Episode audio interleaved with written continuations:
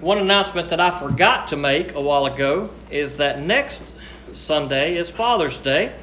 And for Father's Day, we'll be having a an all men's based service. And so you're going to see some different faces up here next week leading the music and, and preaching and uh, playing music for us. All men's choir, which will sing great, I know. And so I encourage everybody to come uh, next week for that. It'll be a little different, but it'll be a lot of fun. Uh, these men's days are pretty, uh, pretty fond memories for me uh, because that's, that's really when I first got started preaching uh, was on those opportunities in Men's Day. Brother Ernie was always uh, good to give me opportunities, and I thank you for that. I didn't realize what a blessing it was to have opportunities to preach God's Word until I got to seminary. And many of my friends who were going into the ministry had never preached a sermon in a church.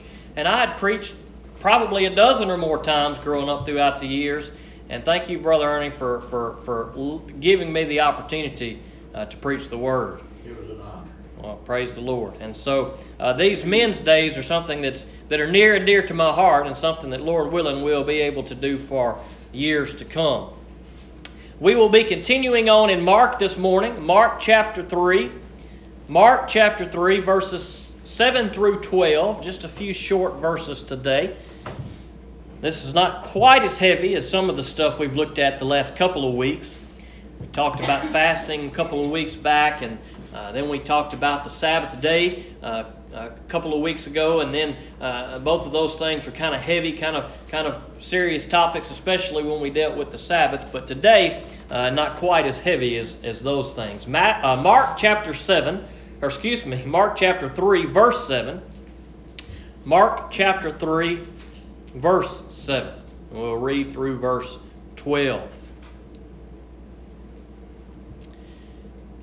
Jesus departed with his disciples to the sea, and a large crowd followed from Galilee, Judea, Jerusalem, Idumea, beyond the Jordan, and around Tyre and Sidon. The large crowd came to him because they heard about everything he was doing. Then he told his disciples to have a small boat ready for him, so the crowd would not crush him. Since he had healed many, all who had diseases were pressing toward him to touch him. Whenever the clean spirits saw him, excuse me, whenever the unclean spirits saw him, those possessed fell down before him and cried, cried out, You are the Son of God. And he would strongly warn them not to make him known. Let's pray. Father God, I pray that you would let your Holy Spirit work on our hearts today, that we would hear clearly your words. I pray that your Spirit would work on us today, that we would hear what we need to hear that your words would work in our heart and the way that they need to work, God. Maybe there are some things that you need to reveal to us that are going on in our life that we're not aware of. Maybe some sin that's there or some thoughts that are there, God. God, maybe you're just bringing us joy today. God, maybe we find encouragement in your word. Whatever it may be, God, let us hear what our spirit needs to hear. God, I pray that the Holy Spirit would just uh, come upon us, that you would uh, be glorified in this place, and that every word I say would be for you and for the upbuilding of this, this church, dear Lord, to help us to grow in you, to help us to put our faith and trust in you. And I ask these things in Jesus' name. Amen.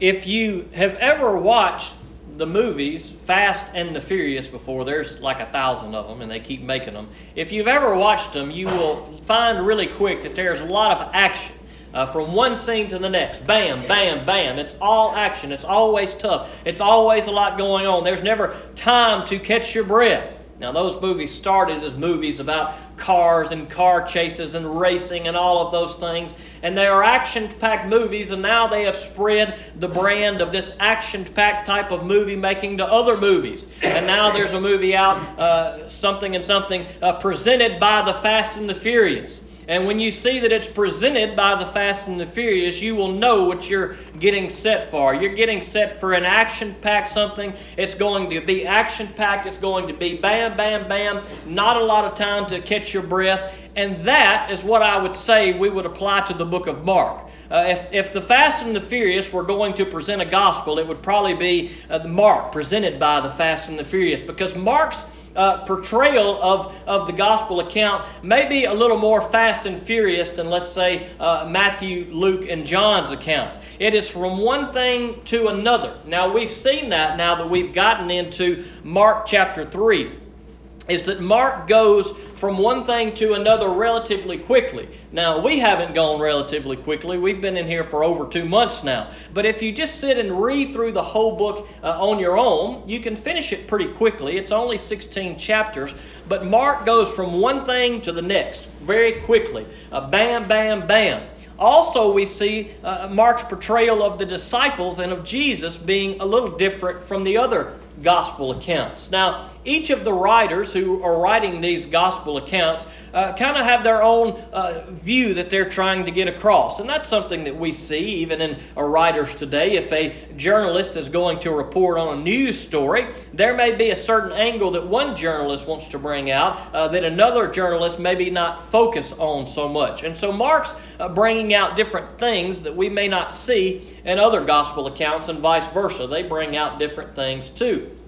It's important for us to read through all the gospel accounts when we are reading so that we can get kind of a full picture of all the different viewpoints and different different things that the different writers are going to point out to us. Now up until this point in the gospel of Mark, we see uh, this, this just kind of moving from place to place. Once Jesus started his ministry, he is going bam, bam, bam. He's healing the sick. He's casting out the demon. Crowds are, are coming to him. Uh, he's going from this place. He's escaping to that place. There's groups that are always pressing down on him. He's called the disciples. He's had a run in with the Pharisees. They're upset with him for this. They're mad at him for this. They're mad at him for that. And from one thing to the next, Mark doesn't give us a break in the text. He pretty much goes right into the next thing. And that's what we have seen over the last few weeks. Now, in particular, over the last few weeks, we've really seen the collision course that Jesus has been on with the Pharisees who are coming against him. Now, uh, Jesus is in Capernaum at this point in the verses that we are looking at right now, uh, and he moves from place to place pretty quickly, as we have seen in the text that he uh, said that he's not going to stay in one place for a long time. His calling, his service to the Father is to go and to preach the gospel everywhere. So Jesus traveled a lot. Who knows how much ground that Jesus actually covered in his three and a half years of ministry. Now, here we see Mark kind of shifting gears after, after Jesus had this collision course with these uh, Pharisees. Now we see the gears shifting, kind of uh, Jesus moving on to another area. Now, in verse 7, it says, Jesus departed with his disciples to the sea, and a large crowd followed. Now, this is a common theme we've seen. We're only three chapters and a few verses in, but this idea of crowds uh, being attracted to Jesus is something Mark has already pointed out for us a couple of times. Now, Jesus had his disciples at this point, and we'll talk more about those disciples next week. And Jesus departed with his disciples, uh, the group that was with him uh, pretty much throughout his whole ministry. They departed to, to the sea, and a large crowd followed them. Now, when it says large crowd, Mark goes on to explain to us and give us an idea maybe of just how large that crowd is. Now, not necessarily by giving us the numbers, but by giving us uh, an idea of all of the different people groups that were represented here following Jesus there were crowds from Galilee. Now, Galilee was, was kind of like a, a, region, I guess may be a good way to describe it. It wasn't a town like Liberty, it was kind of like a region, maybe like Amite County. Uh, you could say you're going to Amite County, and that's a big area. There are lots of cities there, and that's what Galilee would have been. It would have been a region, a pretty large region that would have been a representative of several different cities. Uh, so when it says that those followed him from Galilee, that's a pretty big area. That would have been probably a lot of people that would have come from Galilee. Also from Judea, from Jerusalem, Idumea. Idumea, again, is a region that's at the southern part of what would have been Israel. It would have been down south between Israel and between Egypt, where it kind of wraps around. That would have been that area. And so some of these places that are described here are towns, and some of them are regions that are represented by the people who are following Jesus. Some came from uh, beyond the Jordan, that would have been to the east uh, kind of southeast of, of where uh, uh, Galilee would have been, or excuse me, where Capernaum would have been, where Jesus was at. Uh, so there were people that were that were in every direction. Essentially, is what Mark is, is showing us here. Some from around Tyre and Sidon, which would have been to the northwest of where Jesus would have been at in Capernaum. And so all of these different uh, people groups are represented here. So this is not just a few people who are following Jesus. Now, I don't know how many it is. Some scholars uh, have estimated and guessed that it could have been uh, tens of thousands of people that were following Jesus. And that would not be hard for me to imagine and believe. Uh, it could have been just a couple of thousand. We just don't know. But the fact that there were so many regions and cities who were represented here leads me to believe that it was probably a lot of people. That and the fact of what Jesus was doing. The fact that he was healing people of their diseases and casting out demons would have no doubt attracted many people. Now, when Mark gives this description of this list, if you look at a map, what you will see is almost all of the of the areas of the uh, of Israel at that time were represented from people in this list. So the word had traveled far and wide. And these people who had traveled from Idumea, for instance, had traveled approximately 100 miles or a little more. That would have been about what the distance was from Idumea to Capernaum, where Jesus was at in this text. Now, that's a long way to travel back then for sure. That's a long way to travel today. And we've got cars, we've got cruise control, we've got air conditioning, we can stop and get a snack on the way. And even still drive on 100 miles. It's a long way to drive. That would be like us going from here to Jackson, let's say, a little further than that even, or us going to New Orleans. That's a lot of distance to cover. And that's how far some of these people came to see Jesus, and perhaps there were some from even further. I don't know. Uh, and they would have had to travel then, not by car, but they would have had to have traveled by foot or by, by some type of animal that they would have been able to ride. It would have been a long journey to get there. So you can imagine what that's like. If you've ever waited in line for something for a long time, if you've been waiting for something or you've traveled somewhere to get something and then you don't get what you've been waiting for, boy, it's frustrating. You, you're, you're willing to do anything you can. If you've come this far, you will not be denied. And that was probably the mindset of some of these people who had come to see Jesus. Now, some of them, no doubt, themselves were sick. Some of them perhaps had heard the tale of Jesus where he was uh, teaching and preaching from the house, and the four friends brought their paralyzed friend and removed the roof and dropped the man through the roof. Perhaps there were others who had heard that story, and they were bringing their, their friends and their relatives that could not bring themselves. And people were coming from far and wide, and they were crowding in on Jesus. Now, Mark really, really shows us the, the difficulties of, of, I say difficulties, I would consider them difficulties, or, or the hardness of, uh, uh of, of of the ministry of Jesus and the disciples here. It's not that Jesus was going out upon a stroll and he would occasionally see people and he would preach to them and he would go home every day and he would just rest and everything was nice and easy and everything was cool and everything was fine.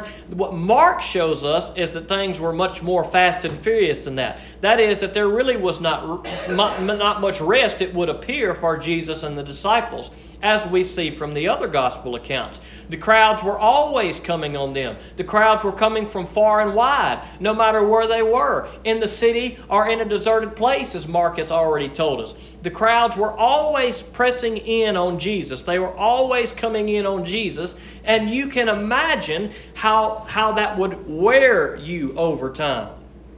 Now, some people do really good in crowds. Some of you, it energizes you to be in crowds. Uh, some of you don't really like to do crowds. It drains you to be in crowds. But even those of us who may like to be in crowds, when we're in crowds constantly and there's people around and there's noise around and there are things going on, I would venture to say that every one of us looks forward to some time when we get to get to the quiet when we get to take a break, when we get to breathe, when we get to uh, have some air and some space around us. And I would assume that Jesus and the disciples would have been no different. This probably would have worn on them over time. Jesus was God, yes, but he was fully human, and I believe that he was worn out and he uh, had days where he was probably tired, just like you and I would be. And so, this ministry that he was doing uh, was a successful ministry in that the people were coming. But the problem was were all those people coming to hear the message, or were they coming simply to be healed? Well, we don't know the answer to that. I'm sure there were many who were coming to be healed. And, and Mark may even lead us to believe that that's the case here in this passage by saying that all of those had heard what he was doing and all the sick and diseased had come to him. So it would appear that what they were hearing about were, was the healings, maybe more so than the teachings. Now, Jesus did the healings, but his main purpose was to preach and teach the message of God to the people. And he did that, and even through his healings, I'm sure many turned to him and listened to what he had to say because of what he had done. There are people in the world today who are no different when they hear about Jesus or when they hear God's words preached. There are some people in the world who come to Jesus just for what they can get from Him. Okay, Jesus, I'm going to come to church today because I hadn't been in a while, but I really have this new job promotion and I really need help with this. So I'm going to come and I'm going to pray to you, Jesus, because I need you to help me.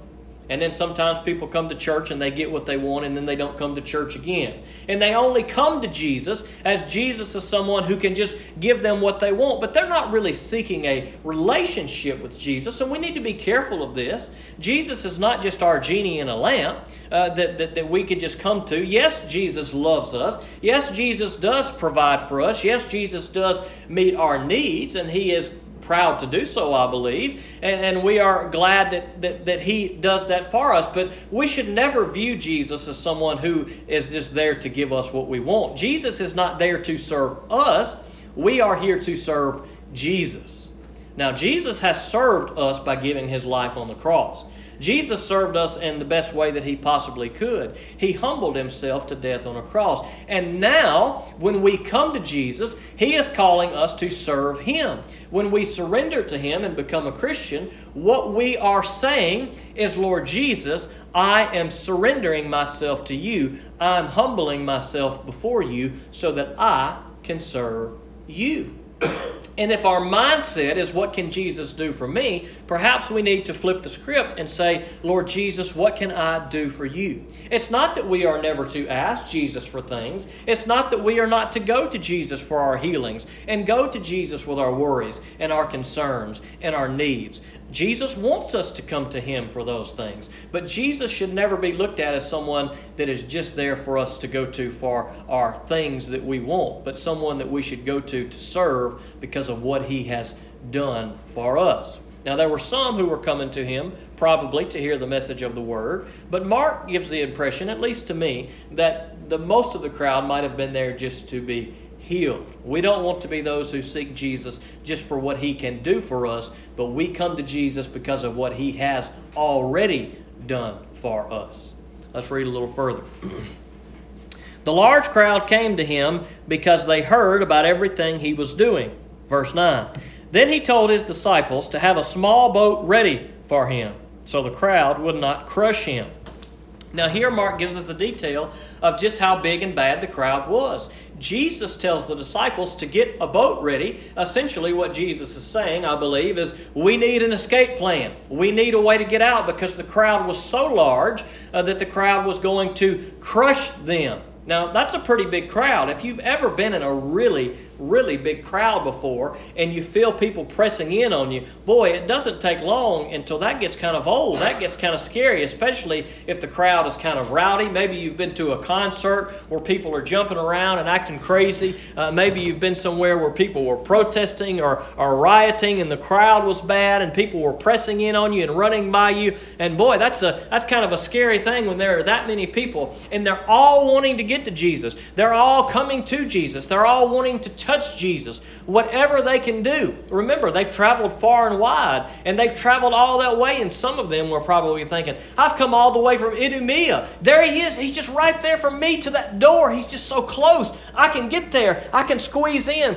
And all of these people are squeezing, and all of these people are pressing, and all of these people are reaching out to Jesus. And you can imagine what that scene might have been like for Jesus and his disciples. And Jesus, seeing this large crowd, knowing that they were coming in, knowing that they were crowding and that they were pressing in upon them, Jesus tells his disciples, We need an escape plan. Get a boat ready so we can go out to sea.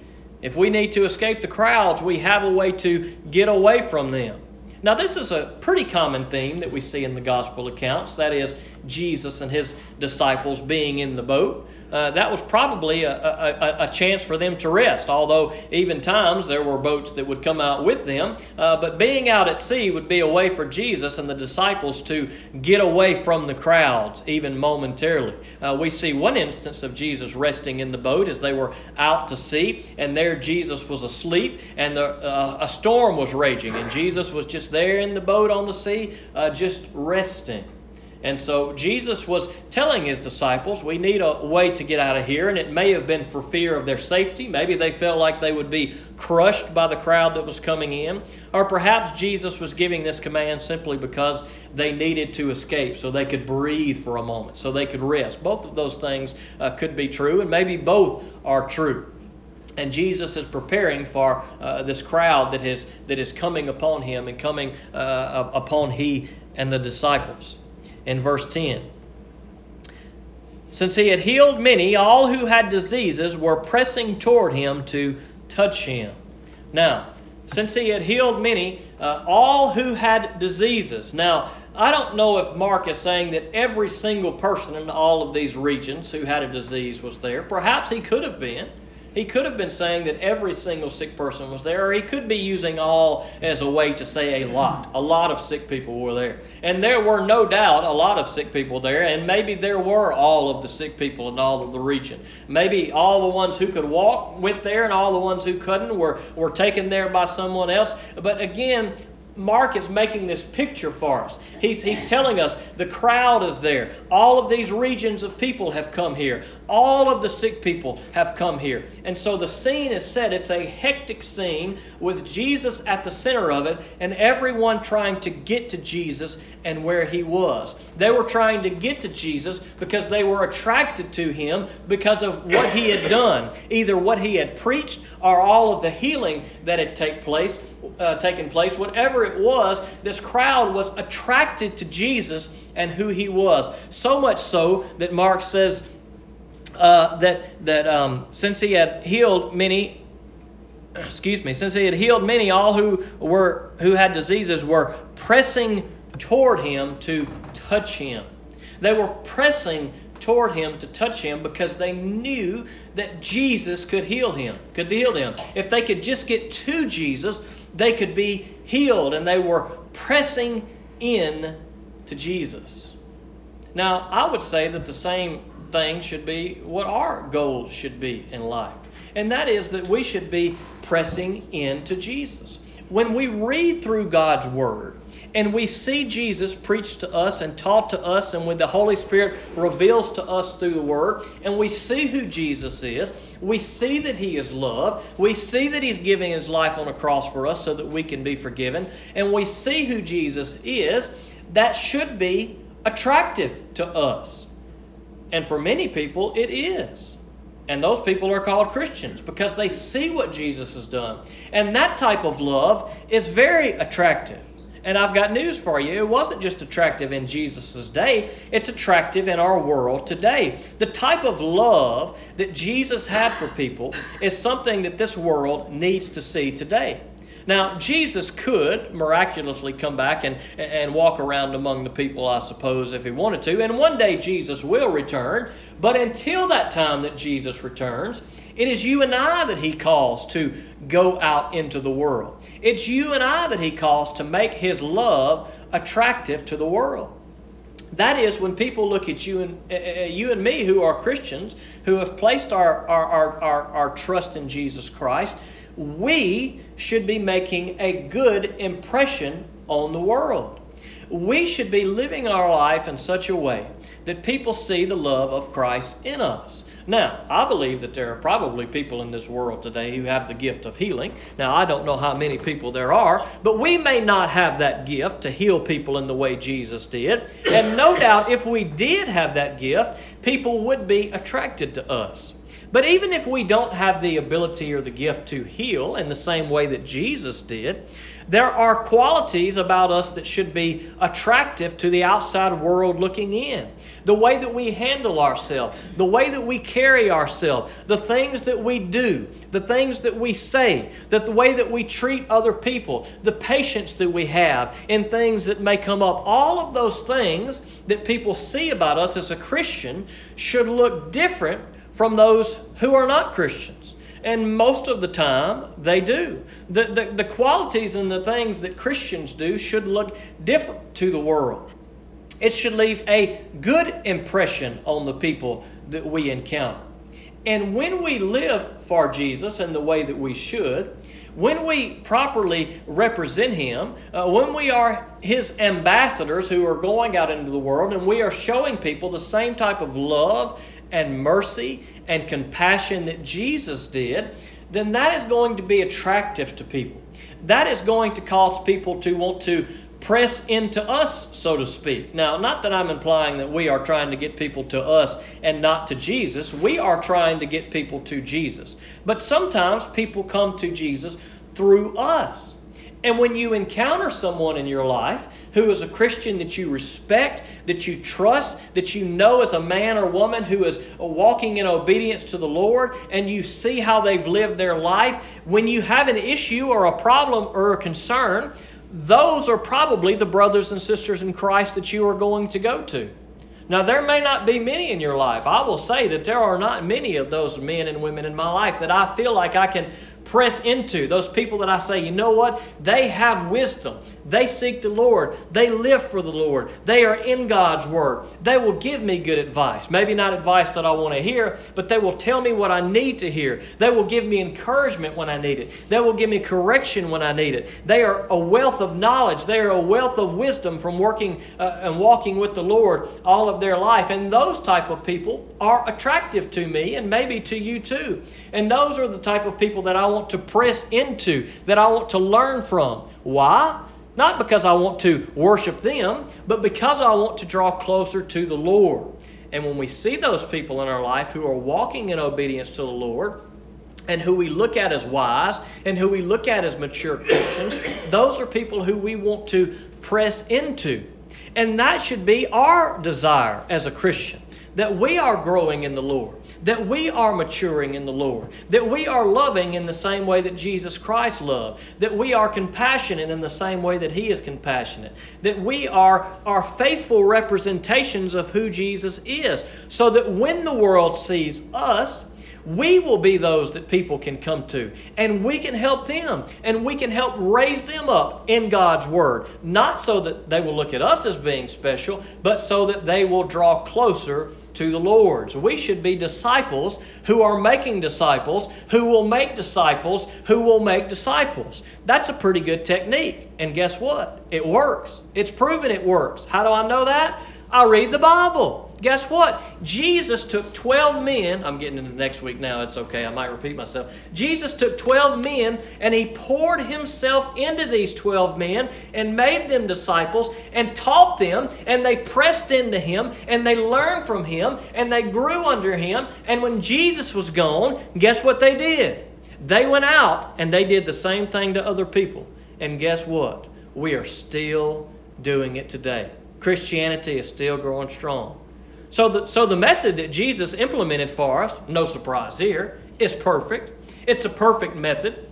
And that is what we as Christians should be doing. We should be pressing into those other brothers and sisters in Christ who are walking faithfully with the Lord, who can help us to grow in the Lord and give us their wisdom. And we should be those that others look at as attractive to them so that when they see us, they see Jesus. So that when they see us, they don't see us, they see Jesus. And if they do see us, we can say, Nope, it's not me, it's Jesus who is in me. And Jesus was very attractive to most of the people he encountered. Obviously, not all. We know that from the last few verses in the last few weeks. Jesus wasn't attractive to the Pharisees, they hated him, they wanted to kill him from the get go. But there were no doubt thousands, maybe even millions in Jesus' life that came to him that were attracted to him, to who he was, to how he lived. and ultimately to what he did by giving his life on the cross.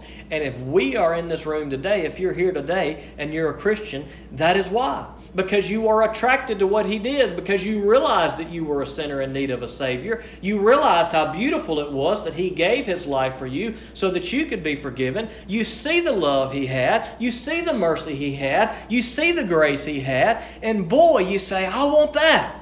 I don't want what this world has because this is nothing. This just brings me hard times. But Jesus brings me joy, and that's what I want. And that's what we should all want as Christians. And we uh, should desire to be those uh, who grow in the Lord. And the way that we become those who grow in the Lord is that we do exactly what the crowd here was doing.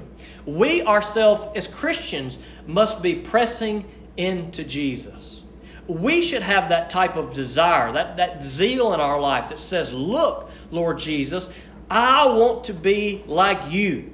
I want to be closer to you. I want your healing in my life. And these people who were coming to Jesus, maybe for the right motives or maybe for the wrong, maybe some were just looking for a healing and had no desire to serve, but some did desire to serve. Some did desire to follow Jesus. Some did desire to be his disciples. We know that from the text because there were many who followed Jesus. And we should be like those who recognize who Jesus is, who recognize what Jesus has done, who recognize that we are a new creation in Him if we come to Him, and we should be seeking to press into Jesus. We should be seeking to reach out to Him, to touch Him, to hold on to every word that He has said that is printed for us in God's Word, to hold on to every example that He has given us through His actions and things that He has done, to seek His Word, to study His Word, so that we would show ourselves approved, so that we can learn what He says and learn what He means and read these parables that are so simple and read these words of wisdom that we see in the books of Proverbs. And we need to be pressing into the Lord. Now, there are some Christians who may be saying, "Well, boy, I'm not, I don't, I'm not growing in the Lord. I come to church and I don't get anything out of, out of, out of singing. I don't get anything out of preaching. I read a daily devotion. I don't get anything out of it. It's because you're not pressing into the Lord. You're, you're, you're going through the motions, but you're not seeking and pressing into the Lord with all your heart. Because when we do that, when we really seek the Lord, we find Him. That's been true 100% of the time in my life. 100% of the time. That when I earnestly and genuinely and humbly seek the Lord, I always find Him. Now, there are some times where I say, Oh Lord, I'm calling out to you, I'm seeking you, but I'm saying the words, but I'm really not humbly, genuinely seeking. But every time that I genuinely, fully reach out to the Lord and am broken beforehand and am calling out to Him for guidance or for help or for a request or whatever it may be, every time God is there for me. Every time He hears my prayers. And that should be our desire as Christians, and that should be what drives us. We should be driven to press into Jesus, to call out to Him, to reach out to Him so that He can bring uh, healing into our life, forgiveness into our life. Now, ultimately, being a Christian is doing just that. If you're here today and you've never uh, accepted Jesus Christ as your Lord and Savior, then, then these verses tell you what you must do. You must recognize Jesus as the one who can heal. He is the one who can heal, but not just our worldly diseases and, and, and, things that we go through. Yes, He does. I believe through the power of prayer, God heals. I don't doubt that for a second. But the real need that we have is not that we get over our sickness, even as bad as it may be, but the real need that we have is that our soul be saved, that our sins be forgiven. That's the healing that we need. By His stripes, we are healed, not from the cold that we have, but from the problem and disease of sin that we have in our life. And when we hear about Jesus, if you've never read God's Word, then read God's Word. Don't read it all. If you, if you say, oh, I can't read all that, well, just do me a favor. Just read, read the book of John if you read nothing else. Read Matthew, Mark, Luke, and John. Read about Jesus. See who Jesus is. Seek Him. Look at what He does. Look at how He lives. Look at how He loves. And I I would venture to say that that's probably going to be attractive to you, although I know to some it's not. I can't see how it's not, though. There's nothing more beautiful and more attractive to me than what Jesus Christ has done for us.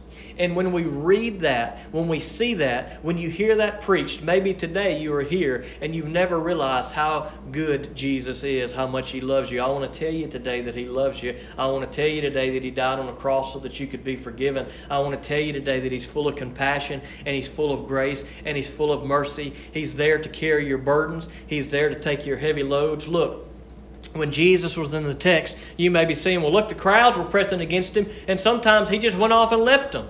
Well, guess what? Jesus is here now to carry our burdens. Yes, when Jesus was ministering, he was a man. There were times that he needed a break. Uh, there were times that he had to move on from place to place. But now that Jesus Christ has fulfilled everything he has done on the cross, he is there for you 24 7, all day, every day. He will never leave you and forsake you. He is there for your burdens. He's not going to, to wander away from you. He's not going to go to another person, another place. He is everywhere, all the time. He is there for you, and he is one wanting for you to reach out to Him and touch Him. He is wanting to heal you, but you have to come to Him. You have to acknowledge who He is. You have to accept Him as your Lord and Savior and accept what He has done for you so that your sins may be forgiven and that you may be healed. And some of you feel the pressure of the burdens and the pressure of your sins and the shame and the guilt and all the sorrow and everything that comes with that. And I want to tell you today that Jesus is here for you. Jesus is waiting. And all you have to do is just what these men and women did in this passage to seek Jesus with all you come you can, to come to him, to reach out, to touch him, to know that he is the one who can heal you and he is the only one who can heal you. If you're not pressed into Jesus today, I want you to call out to him. I want you to come to him. If the Holy Spirit convicts you and is leading you today, I don't want you to, to, to turn away from Jesus. If you're here today and you're a Christian, you're saying, Boy, my, my Christian life's just not very good. I'm not very excited about Jesus. Well, the cure for that is to press into him, is to reach out and to seek him with all of your heart, with all of your mind, with all of your soul, with all of your strength. And when you do that, when you press into Jesus, he will leave an impression on you and it will be a wonderful impression. It will be an impression of joy. It will be an impression that when other people see you, they will be impressed by what Jesus has done in your life, and you will leave an impression on them, and they will leave an impression on the next person, and all for the glory of the Lord. Let's pray. Father God, we come to you this morning. We thank you for these words. And God, I pray that if, if there's one here today that's not yours, God, I pray today that they would realize they need healing, that they need forgiveness, and that that comes in nobody other than you. There's no way else we can be forgiven other than the precious blood of Jesus Christ on the cross, dear Lord. And I pray that you help us never to forget that. I pray that you help each one to know that. God, maybe there's some in here today and they are yours. And God, maybe they're not living a good example for you. Maybe they've been an impression, but not a good impression. God, I pray that you would help us to be a good impression on the world. I pray that you would help us to be faithful servants, that would, uh, when we go out into the world, that, that people see you in us. God, that we make you attractive because you are attractive, Lord. Through everything that Jesus done, he was attractive, God. And if we are followers of Jesus, help us to be attractive to the world too. Help us to see the areas where we fail. Help us to see the areas where we need to change, where we need to grow. And I pray that as we see those things, God, that we would seek you, that we would reach out to you, that we would pray to you, that we would be in your word, that we would press into you that all we have, God, so that we can have uh, a, a good impression, dear Lord, in our life and on the lives of others. And I ask these things in Jesus' name. Amen.